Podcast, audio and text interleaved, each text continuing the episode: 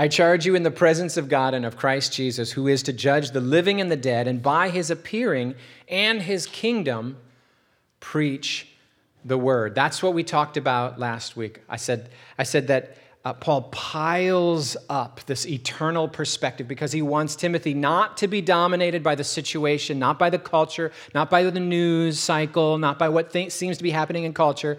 He wants him dominated by this eternal perspective, the coming kingdom of God. The kingdom of God. That's the real story of human history. That's the story of planet Earth. That's the story of civilization. The kingdom of God. So he wants his, his vision dominated by this the soon coming Christ, the eternal kingdom, the presence of God, the lordship of Jesus, the judgment seat of Christ. I said it last week, and it's a little extreme, and yet I think if you're honest, you'll admit it's true. Everyone in our cities will bow or they will burn. Does Jesus want that? No. Does the Father want that? No, but the choice is in the hands of each individual. What will I love? What will I serve? What will I do with my heart in this one life? And what you do with God determines your eternal destiny. And so Paul wants Timothy to keep that kind of a view in, in, in view, in his brain. And now you can preach. And what do you preach? Do you preach what you think? No. You preach your opinions? No. You preach your culture, your experience, what works, what you read in a psychology book? You preach what you were taught in your church growing up? Maybe. If it's the word. Preach God's proclamation, God's announcement, God's facts, God's heart, God's truth. And so he says, why to preach in view of all of this. He says, what to preach, the word, and he says, how to preach. And I say, he says, how because there's a tone to this. There's an urgent, reverent, serious tone to this. Now, you guys know I'm goofy, right? You know I'm weird. You know I have a sense of humor. I personally believe Jesus was a lot of fun to be with. But if you cut Jesus open and you look inside his heart, you will find he was 100% serious about God and people. That does, being serious about God and people doesn't mean you're not fun to be with. It doesn't mean you don't have a sense of humor. But it means that if you cut me open, what's going on is I bleed, I'm here for Jesus and people. I'm not here to waste my life on myself. You want to have a miserable life? Do you know what will make for your life to be horribly miserable? Self indulgence. Do what you feel like doing, and you'll be miserable. Eat as many donuts as you want, you'll be miserable. Play as many video games as you want, you'll be miserable. Sleep in as late as you want, you'll be miserable. Sleep with who you want, you'll be miserable. Do the right thing when you feel like it, you'll be miserable. Self indulgence is the path to hell on earth. Pleasing Jesus is the opposite of self indulgence. It means sometimes I'm going to do the thing that feels good, sometimes a little bit at the end of a long day of hard work, maybe. And then it'll be sweet. The sleep of the laborer is sweet. There's, there's got to, in other words, fun is great, fun is important. But when you cut a Christian open, there ought to be a reverence and an awe and a seriousness at the core of who we are. I'm not here, I'm not here to treat godly, godliness like, okay, that's fine, whatever, uh, whatever the minimum. There's an insurance company called Muncie Insurance. And they even advertise, hey, we're the cheapest insurance. We help you get legally covered. Some people, that's their Christianity. They want the least amount of godliness they can to get to heaven. You know what that reveals? A wicked heart. A wicked, Muncie's wicked. Sorry, Muncie, we didn't mean it that way. Do you know what a heart that's truly born again wants? It wants more of God. It wants to fellowship with God. It wants to please the Lord, wants to know Jesus, wants to prioritize knowing Him in everyday life. Somebody recently talked to me about their friends. It was you guys. You said, We got some friends. And when they're not in church, their language is bad and their behavior is bad, and they look at us like we're weird. They say, Come on, man, we ain't in church, let your hair down. Yes, Gabe, your hair is down. I would just like to point out that in the ancient world, I've given this some thought. You know, there's a passage that says it's a, a woman's glory to have long hair, and it's a shame for a man to have long hair. But in the culture that that was written, shoulder length was considered not long. Butt length was considered long. So you women got to be growing your hair out longer. And you men could let it down a little more, I'm just saying. Calm down. Get back on the point. yeah, do you want to see a bald man with a mullet? You don't. Because that's what would grow out of this head. You don't want to see that. Which confirms my theory, right, Micah? If you're a white, 16 year old, Sussex County, baseball playing boy, you got a mullet. It's just my theory. In 2022, it'll probably be different in a few years. Okay, my point is when you cut a believer open, yes, we have fun. Yes, we're joyful. Yes, we're positive. Yes, we have a sense of humor. Yeah, we know how to hang out and enjoy life and eat good food and dance at the party. Yes, we know how to do all that. But when you cut us open, there's an earnest, urgent seriousness at the core of our being. I'm here to do God's will. That's what's inside of a believer, a real believer, someone who genuinely is born again. When we're in sin, guys, it, it crushes our soul. I mean, a real believer. When a real believer is caught in a transgression, they are grieved. If your sin has stopped grieving you, something has gone horribly wrong. If your fellowship with God has stopped thrilling you, something has gone horribly wrong. Okay, all that was just me piggybacking on the urgency of Paul in this text. I charge you in the presence of God and Christ Jesus, who's to judge the living and the dead. It's, un, it's, it's not un, totally unpreached, but it's largely unpreached. I want, to, describe real briefly the season of church life that some of us seem to think we're in versus the season we're in. The season it seems like we think we're in is the season of there, there, you're incredible. I know you're addicted to 15 deadly things, but there's no condemnation in Christ. You're a sweetheart, baby. Aren't you the best thing to ever happen to God's kingdom? That seems to be the season we think we're in. But that's not the season we're in. The season we're in is it's the time for the church to wake up and walk in the fullness of the hope and holiness and power. That God's word is actually practical and helpful, and we can walk. Not, I'm not talking about being sinlessly perfect, but I'm talking about living in victory. I'm talking about we can walk where we have genuine joy and peace in the midst of a world that might not have joy and peace right now. Gas prices going completely skyrocketing above five, if you'd have said three years ago they're going to be above five bucks, how many of you would have been like, oh, sure, yeah, that makes sense? That happened quick. The price of food, high. Building materials, high. You name it, the price has gone up. And the value of the dollar, gone down.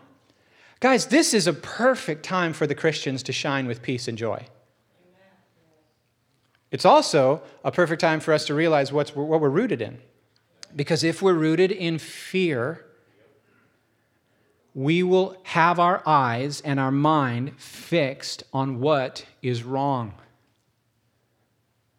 And if we are grateful people, we will have our eyes fixed on what is right.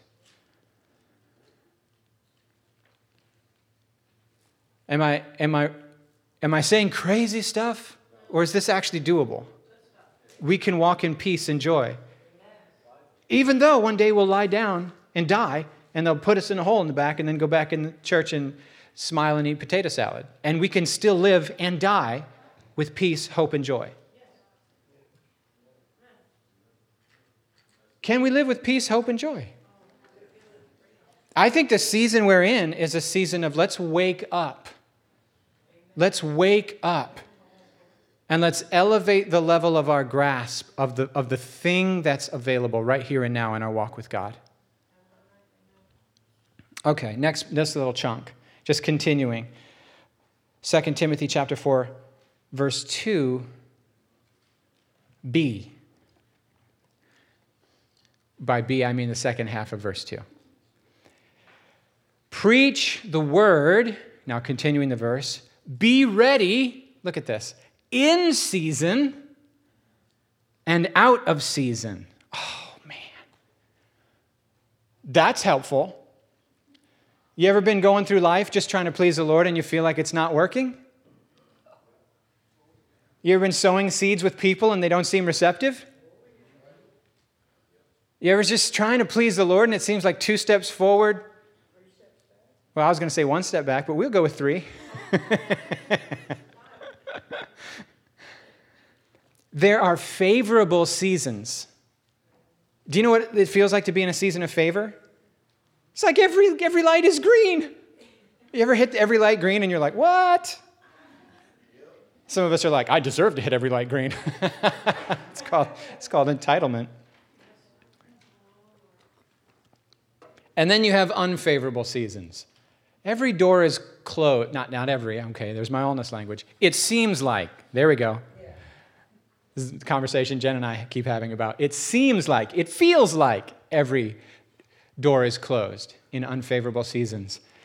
Your name suddenly has low stock, low value in the market of social opinion. What happened? They used to love me, now they don't. oh no, the phone didn't ring. Nobody likes me. Quote unquote, nobody. There we go. More allness language. Catastrophizing.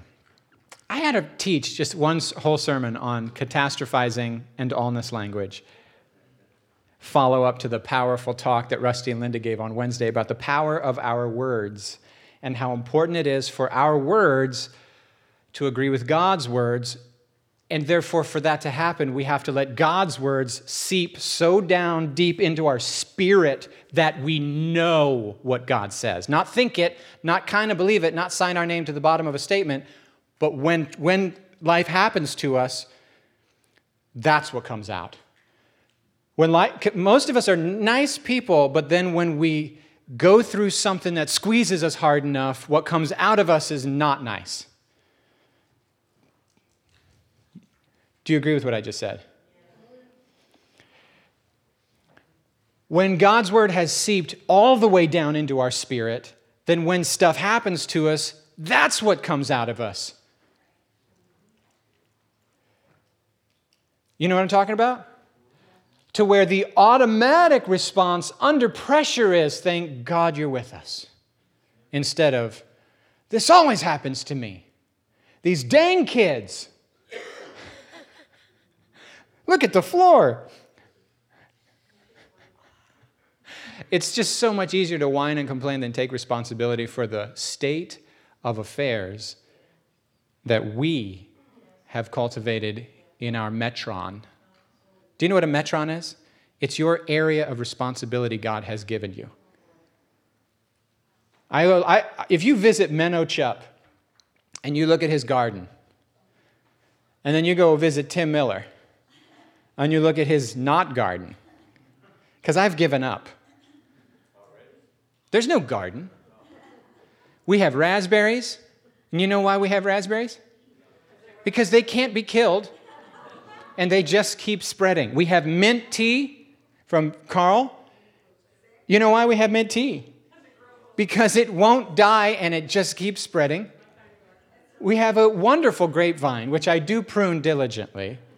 And Carl's trying to train me how. And it is totally fruitful. But you go to Menno's garden, and it's not only fruitful, it's beautiful. His soil is rich, his lines are straight. Everything is, is properly braced. That's not the word trellised. And Carl, you know what I'm talking about. Menno's picky.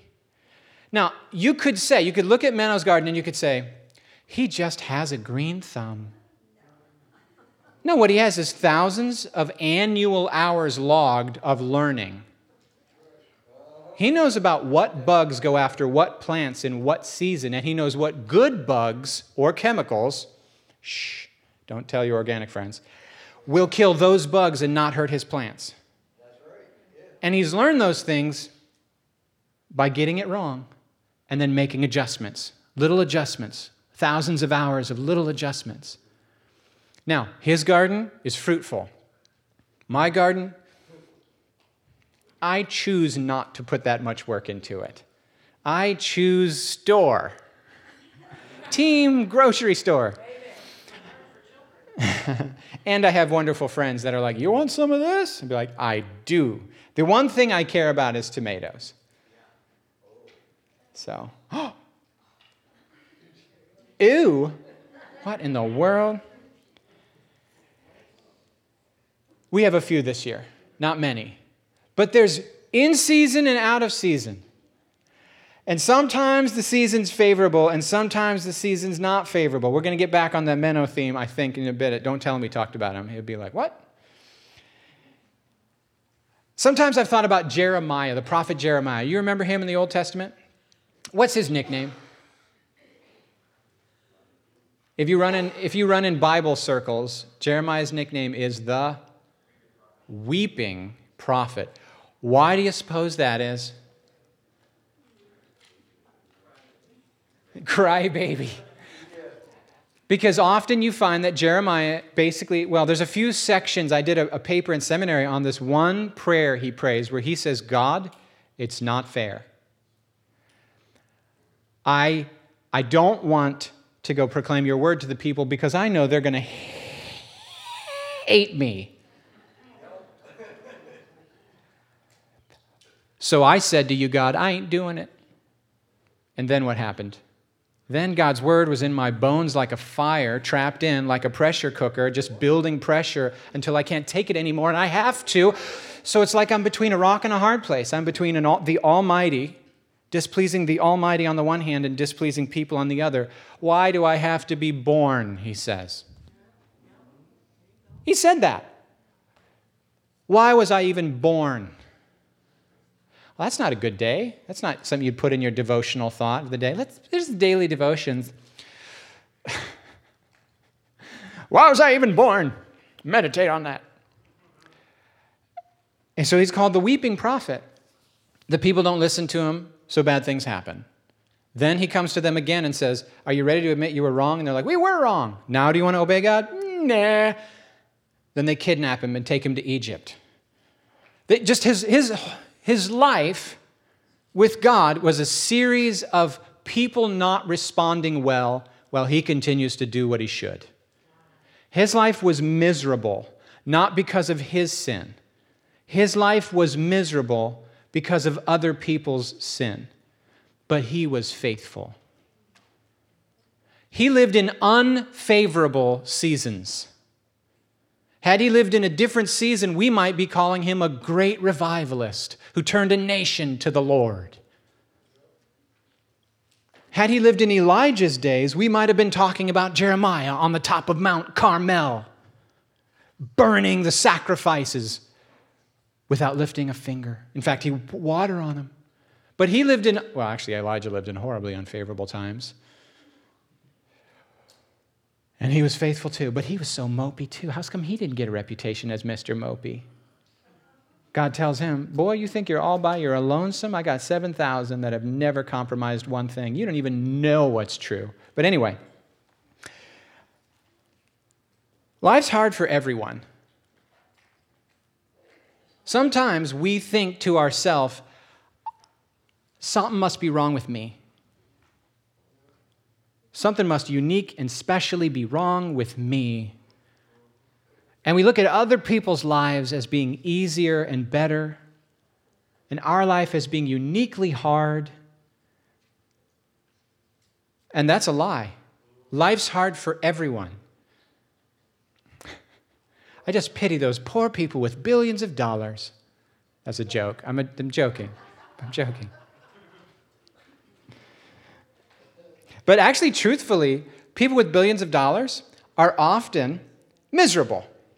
They're just miserable and rich. But I always say if you're going to be miserable, might as well be rich. That's a joke, people. Relax. It's a re- relax. Actually, I kind of was going to say this. Since life is hard for everyone, we might as well do the right thing.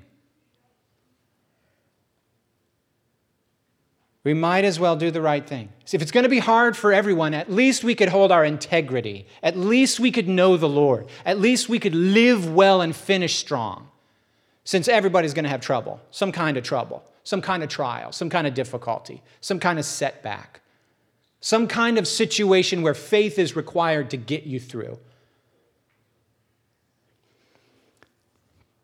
Favorable times and unfavorable times are out of our hands.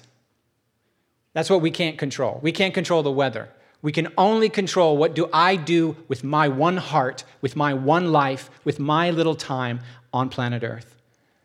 So Paul says, in favorable times and in unfavorable times, you, you preach the word. You, you do the work of Jesus. If they love you, keep going. If they hate you, keep going. If the hours are long and the pay is bad, keep going. If everybody says, You're amazing, I can't believe we get to be with you, keep going. If they ask you for your autograph, keep going. If they just ask you for your signature while they take your stuff, keep going. keep, keep right on trucking. Hey, that's my couch. Favorable times eh, also create their own messes.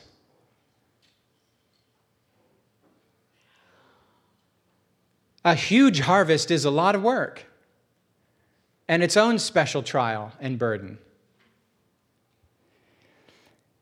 But most of us, I think, live lives in, that have a bunch of seasons.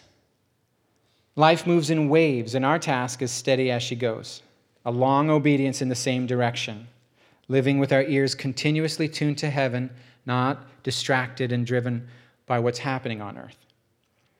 The, the word about in season and out of season is a cultural word.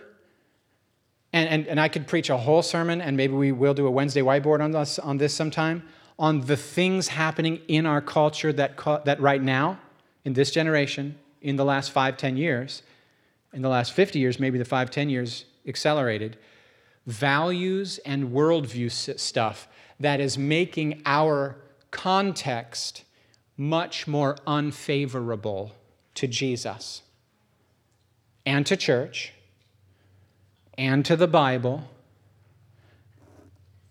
But that's a talk for another time. But I can tell some of you are like, well, tell me the things. Personal ethics, sexual ethics, corporate ethics, political theory, all of these come into it. All of these come into it. Social theory comes into it. Class warfare identity politics, all of it comes into it. It's actually really kind of fun and fascinating. One cool thing is the generation coming up right now, like the teens and 20s, they seem to care. My generation was kind of cynical. We felt very powerless to change anything. So we, we produced bands like Nirvana, where Kurt Cobain's observations are basically wah. Right? And I, lo- I loved that music. If it did speak to my, it spoke my generation. We felt like we didn't inherit the ability to make the world better. We just inherited the mess. And I think the generation coming up right now has lots of challenges, but it smells to me like they have some sense of hope and a feeling that responsibility is, is worth trying. And just cynical detachment is not, is not the only option for people who are a little self aware you know, another sermon I want to preach sometime is just please don't be cynical. Please don't be cynical. Be a geek. If you, just it'd be better to be a geek than to be cynical. Mean, do you know what I mean by a geek? Someone who is joyful over little cool things. Like, ah, look at this game that came out, this new video game. Look at this music. Look at that beach. Look at that bird. That's, that's powerful and important. And if we lose that and everything's just, whatever, then something's wrong. Tony Campolo was in, a, was in an elevator with a little kid. He gets into an elevator. A kid gets into an elevator with him. The teenager, not a kid, but you know what I mean. To me, a kid. And he gets into an elevator. It stops. And he's looking at the doors, and the doors are not opening, and he starts to panic. He's freaking out because he's like, We're trapped in an elevator, oh my word. And he starts to pound on the doors. Let us out! Let us out! The elevator is locked! Let us out! And the little kid goes, Sir, the door's open on this side. And he turns around, and it's a wide open room. And he looks at the kid, and the kid just looks and he grabs him by the scruff of the shirt and like picks him up and shakes him.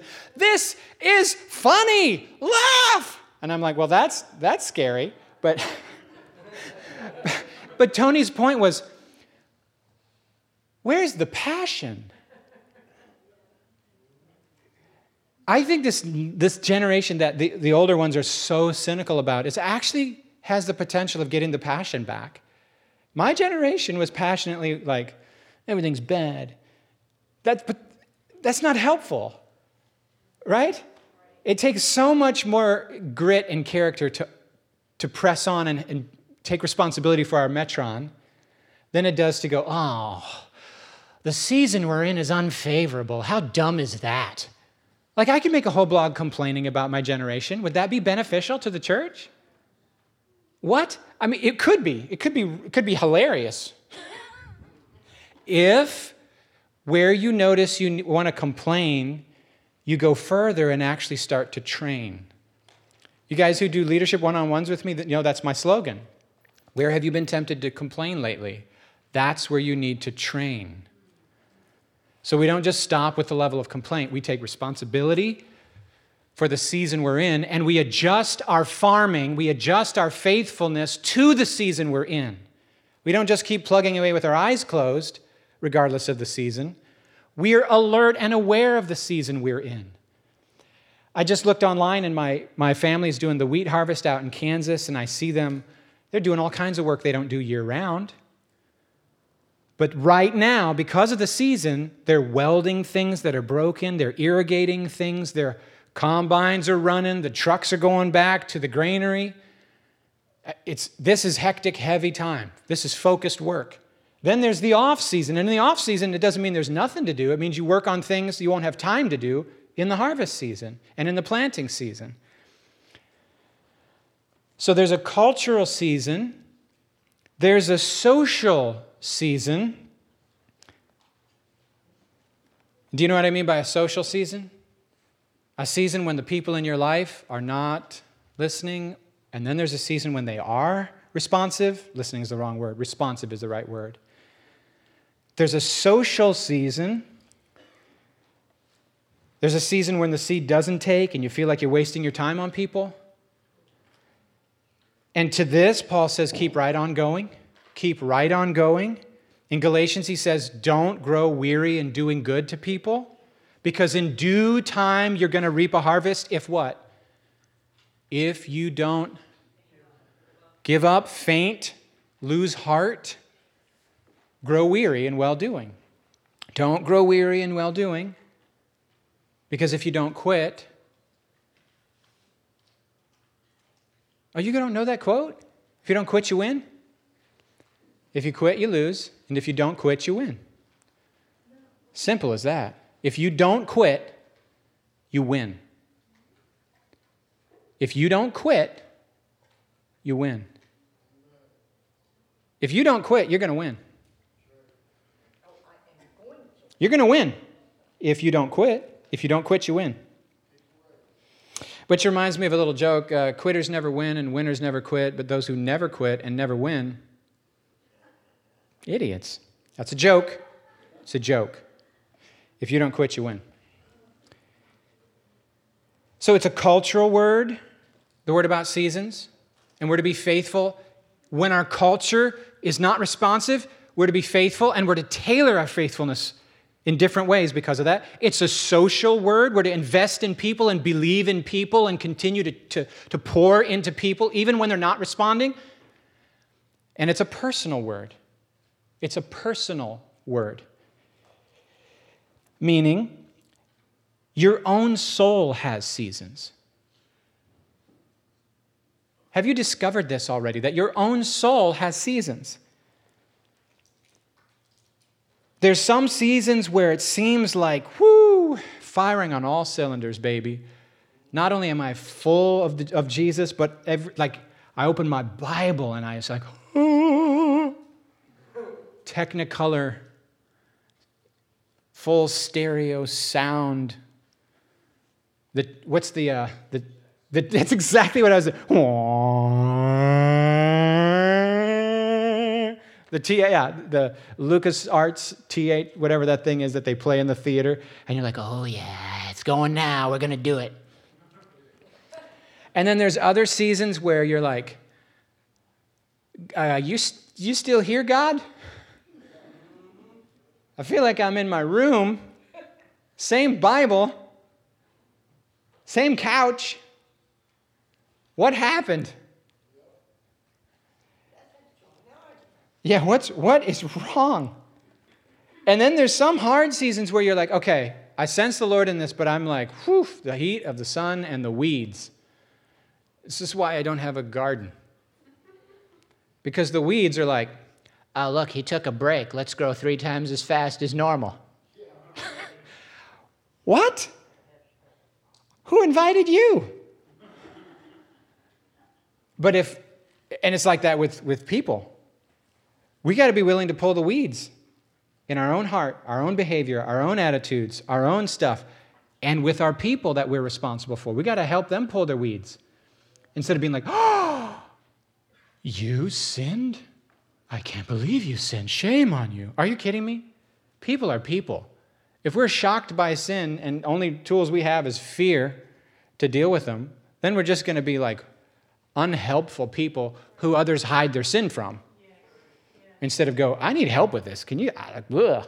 And then, you know, and we both together go, uh oh, that ain't good. Instead of one person going, I'm ashamed of this, and the other one going, I'm ashamed of you. That's not helpful. It's a weed. Everybody gets weeds. Let's pull it out by the root, not mow it, not hide it. Although those people who put down like plastic and newspaper, geniuses. Farming has seasons and faith has seasons. The goal is not no more seasons. That's not the goal.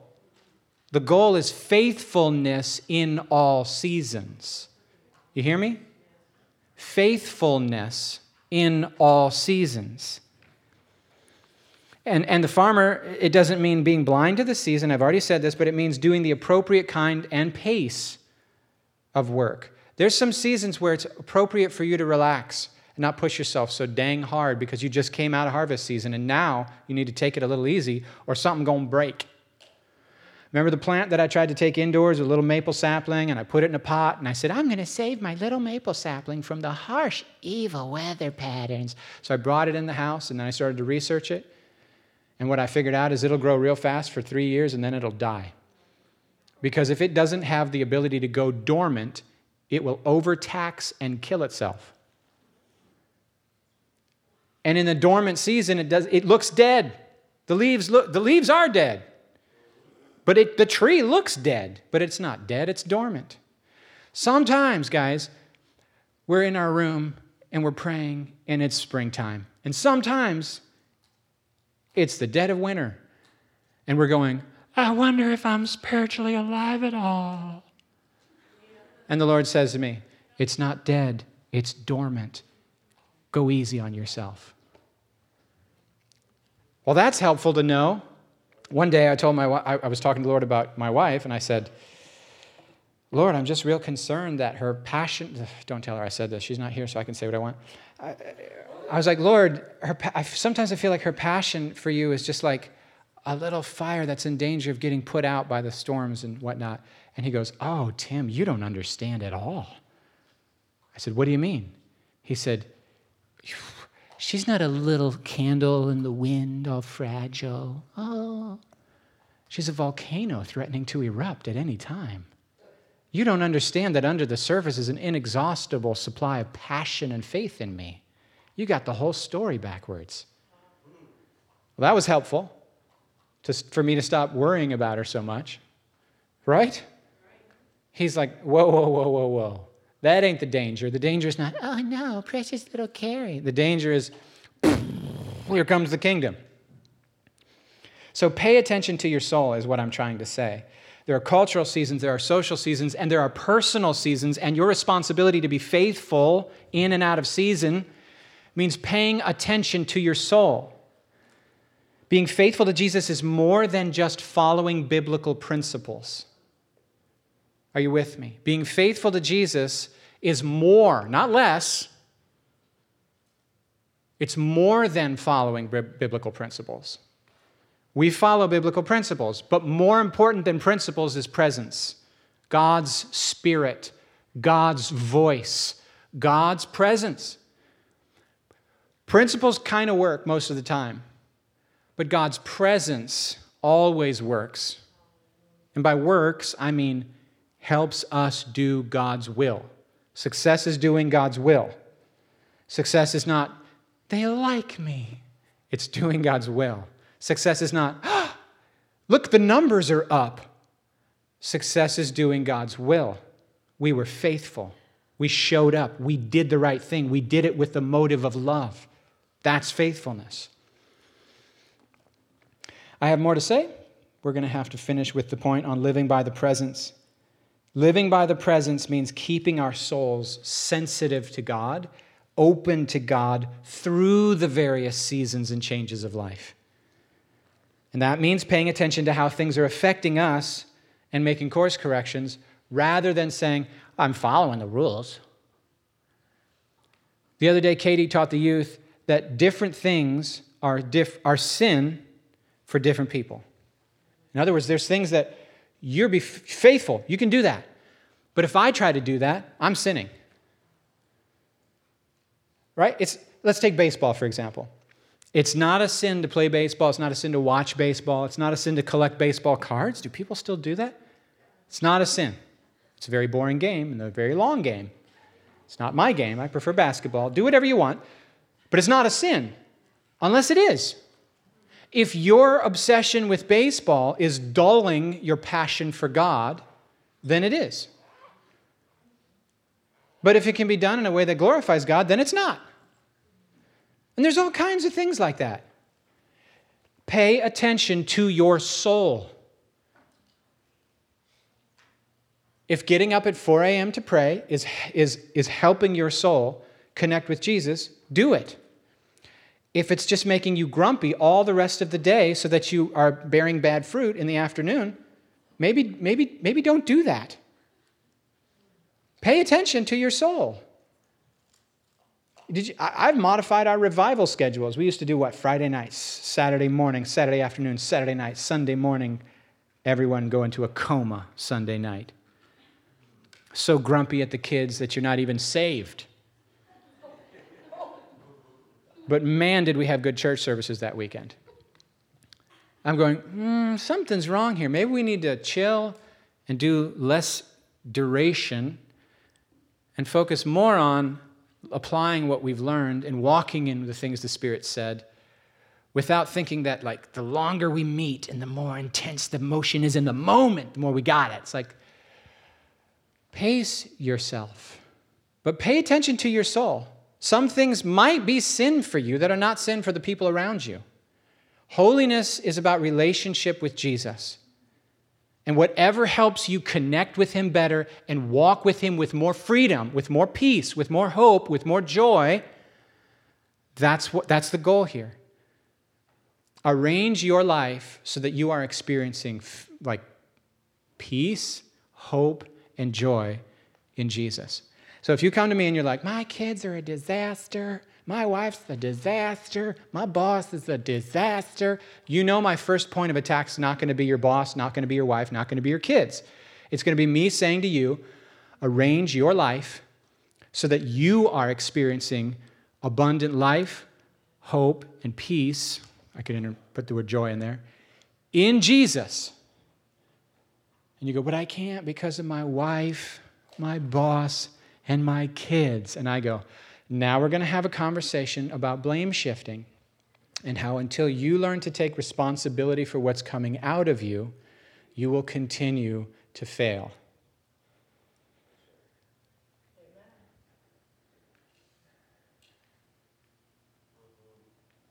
Is Jesus enough? can he define me? Then why is what he says speaking quieter than life? It's because of what I'm giving my heart to, my attention to, my mind to, what I'm listening to. Attention is huge. You know, you, you and I are physically made of what we eat. That's not some sort of slogan, that's a fact. The cells of my body are made of the food I put into my mouth and chew up, swallow, digest, break down with strong acids, send through my intestines, absorb more nutrients, poop out into the sewers. That becomes me. That's what I'm made of physically. And the things I put before my mind make up my soul.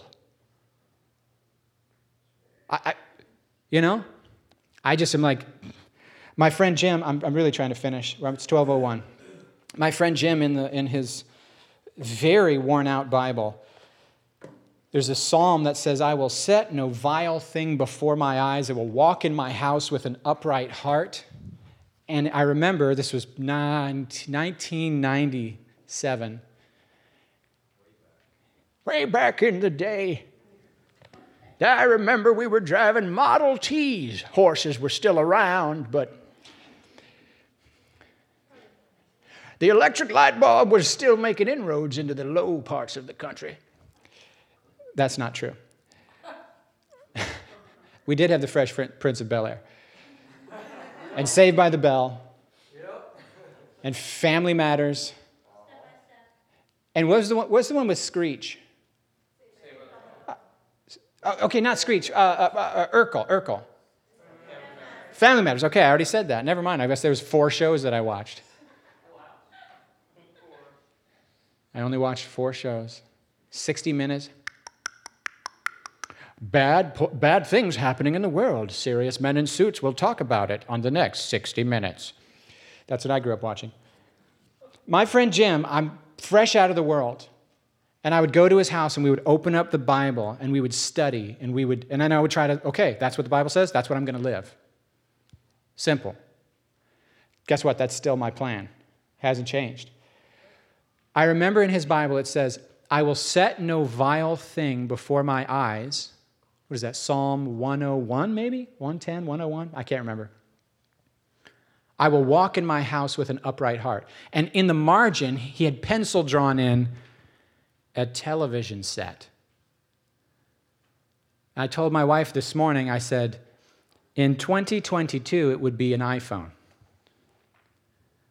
Actually, it might just be the app icons for Instagram, Twitter, Facebook, TikTok, YouTube.